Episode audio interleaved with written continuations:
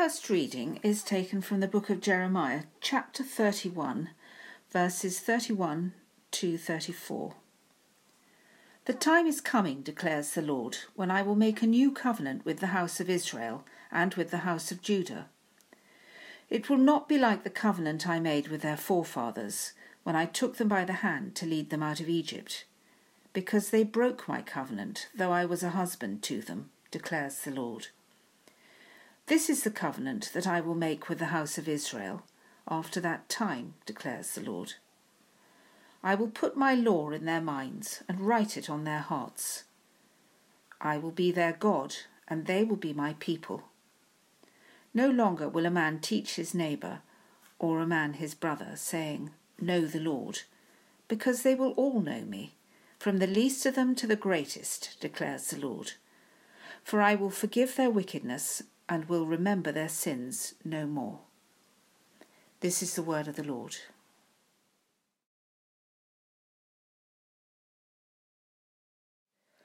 The second lesson is taken from John's Gospel, chapter 12, verses 20 to 33. Now there were some Greeks among them who went up to worship at the feast. They came to Philip, who was from Bethsaida in Galilee with a request. Sir, they said, we would like to see Jesus. Philip went to tell Andrew. Andrew and Philip in turn told Jesus. Jesus replied, The hour has come for the Son of Man to be glorified. I tell you the truth, unless a grain of wheat falls to the ground and dies, it remains only a single seed. But if it dies, it produces many seeds. The man who loves his life will lose it, while the man who hates his life in this world will keep it for eternal life. Whoever serves me must follow me, and where I am, my servant also will be. My Father will honour the one who serves me. Now my heart is troubled, and what shall I say? Father, save me from this hour? No, it was for this very reason I came to this hour. Father, glorify your name. Then a voice came from heaven. I have glorified it, and I will glorify it again. The crowd that was there and heard it said it had thundered. Others said an angel had spoken to him. Jesus said, This voice was for your benefit, not mine. Now is the time for judgment on this world. Now the prince of this world will be driven out. But I, when I am lifted up from the earth, will draw all men to myself. He said this to show the kind of death he was going to die. This is the word of the Lord.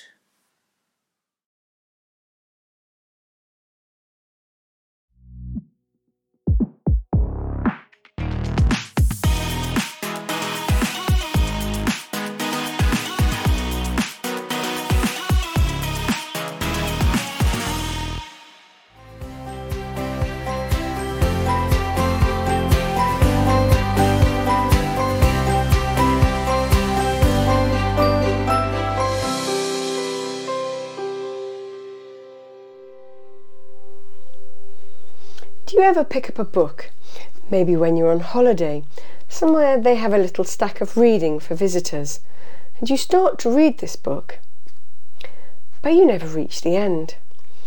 Maybe the weather's too good, or the book's too long. Either way, the time comes to leave and you don't know what happens. You try to cheat by reading the last page, but it doesn't fill in all the gaps. But you have to go and you know you'll never find out what happened to that character you were so concerned about. That's how I feel about this passage.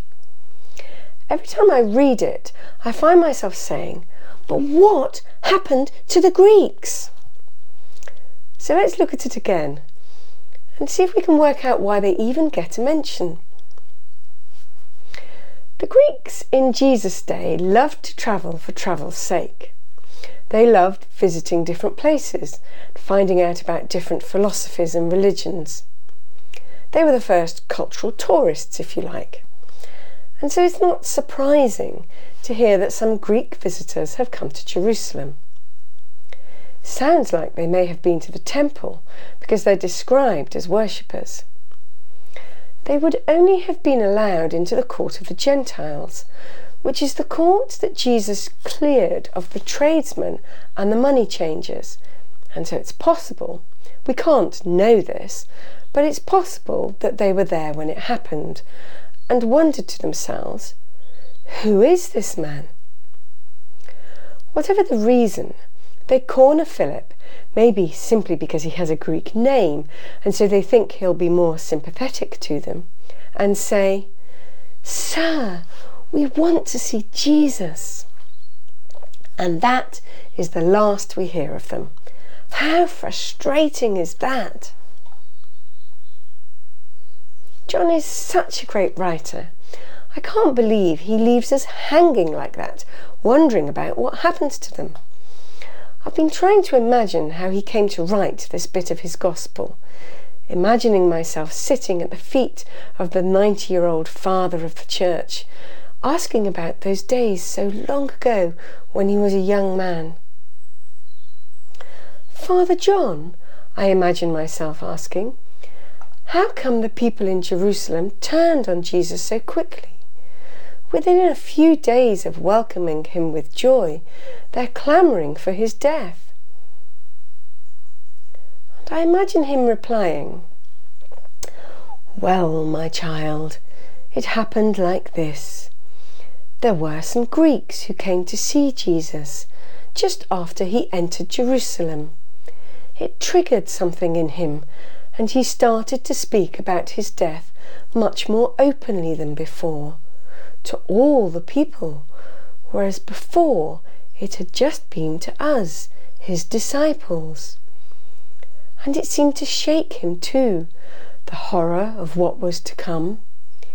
He was almost overcome with it, but he set his face like flint to the task and prayed to Father God this is the reason I came. Glorify your name. Then there was a noise. It sounded almost like a voice, but also like a clap of thunder. And there were words in the sound. God glorifying his name. From then on, everything was about his death. And John carries on with the story. But the people well, they thought he was going to be the conquering Messiah, to throw out the Romans and be glorified as God's king in Jerusalem, to make Judah a world power. The sense of anticipation and excitement was palpable. What Jesus said, well, it turned all their dreams to dust. He'd come to die, he said, and his followers would need to lay down their lives too people had this tremendous sense of disappointment, of betrayal, even. You may have noticed I slightly went into the next part of the chapter in my imagining there. So it seems like the Greeks have played their part in John's story, so he just moves on. But what is it about the Greeks arriving that triggers this response in Jesus? I think perhaps their arrival, completely unawares, tells Jesus without a shadow of a doubt that his time has come. This is the time Isaiah spoke about. You'll summon nations you've never heard of, and nations who've never heard of you will come running to you. This is the time we heard about in the passage in Jeremiah earlier. I will make a brand new covenant with Israel and Judah. I will put their law within them, write it on their hearts, and be their God. The people of the world are coming to Jerusalem, to Jesus. The cloud of witnesses is assembling.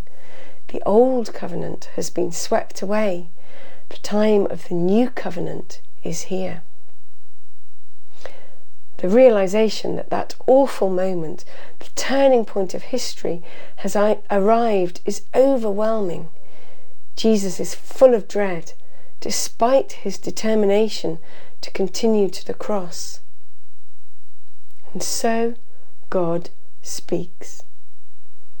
Three times during his life on earth, the Father speaks over Jesus so that others can hear. At his baptism, on the Mount of Transfiguration, and today, after the coming of the Greeks. Critical moments to affirm to Jesus before witnesses that he is his Father's Son. And today, Jesus is able to go on and declares with confidence that his death will draw all people to him. This dreadful moment for Jesus will become the best possible moment for the world. Like a lamb taken to be slaughtered, the plan was that he give himself as an offering for sin so that he'd see life come from it. Life, life, and more life. And God's plan will deeply prosper through him. Jesus crucified will be God glorified. The grain of wheat will fall into the ground to spring up again and bear much fruit. And this mini parable is not just about Jesus. He makes it clear it's also about his followers. So, what does it mean we have to lose our life in order to keep it? People sometimes say that they believe Jesus was a good man, even possibly the Son of God, but they don't want to give up their life to him. Becoming a Christian costs too much. But I know someone who gave their life to Jesus recently who told me they felt nothing but relief. They tell me nothing they gave up is worth anything near as much as what they have gained. It's hard, they say, to put their finger on it, but life is different, and different is better. And that's my testimony too. Living for Jesus is so much better than living without Him. We give up fear of what others say of being adrift and alone, solely responsible for our own destiny, trying to reach impossible targets set by others, worse, by ourselves. We find ourselves instead with a God who died to save us, who came to show us God is love whose yoke is light, and yet in whom we can serve our whole lives and never run out of opportunities. And there's more. Jesus trod the hardest path before us and knows what it's like. We do not walk this way alone. Where He is, we will be. We are not all going to hear God's voice in claps of thunder, but He will speak at unexpected times and sometimes through unexpected people. Even Greeks. Which brings me back to these unaware tourists whose footsteps fulfilled prophecies. What happened to them? Well, Philip isn't sure Greeks are the sort of people he should introduce to Jesus, so he goes to Andrew. Andrew's the come alongside person. Andrew's used to taking people to Jesus. That's what he does. The first person he took was Simon Peter. But I'm still not sure.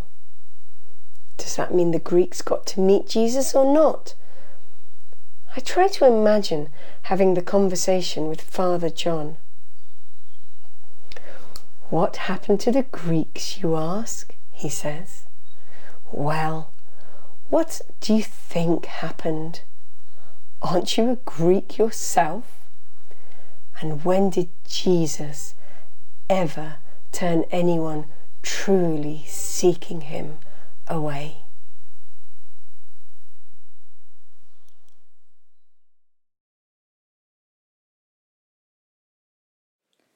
Heavenly Father, as we look forward to Easter, we give you thanks for the swift invention and use of vaccines to combat COVID 19, not just in Europe and America, but in China and Russia.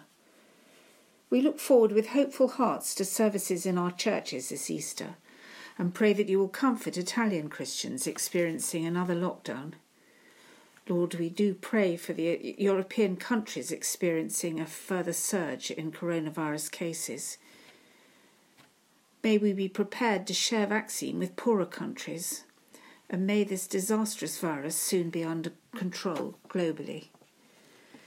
Lord, we pray for your church worldwide, for our Christian leaders, and for Christians facing persecution for the sake of the gospel.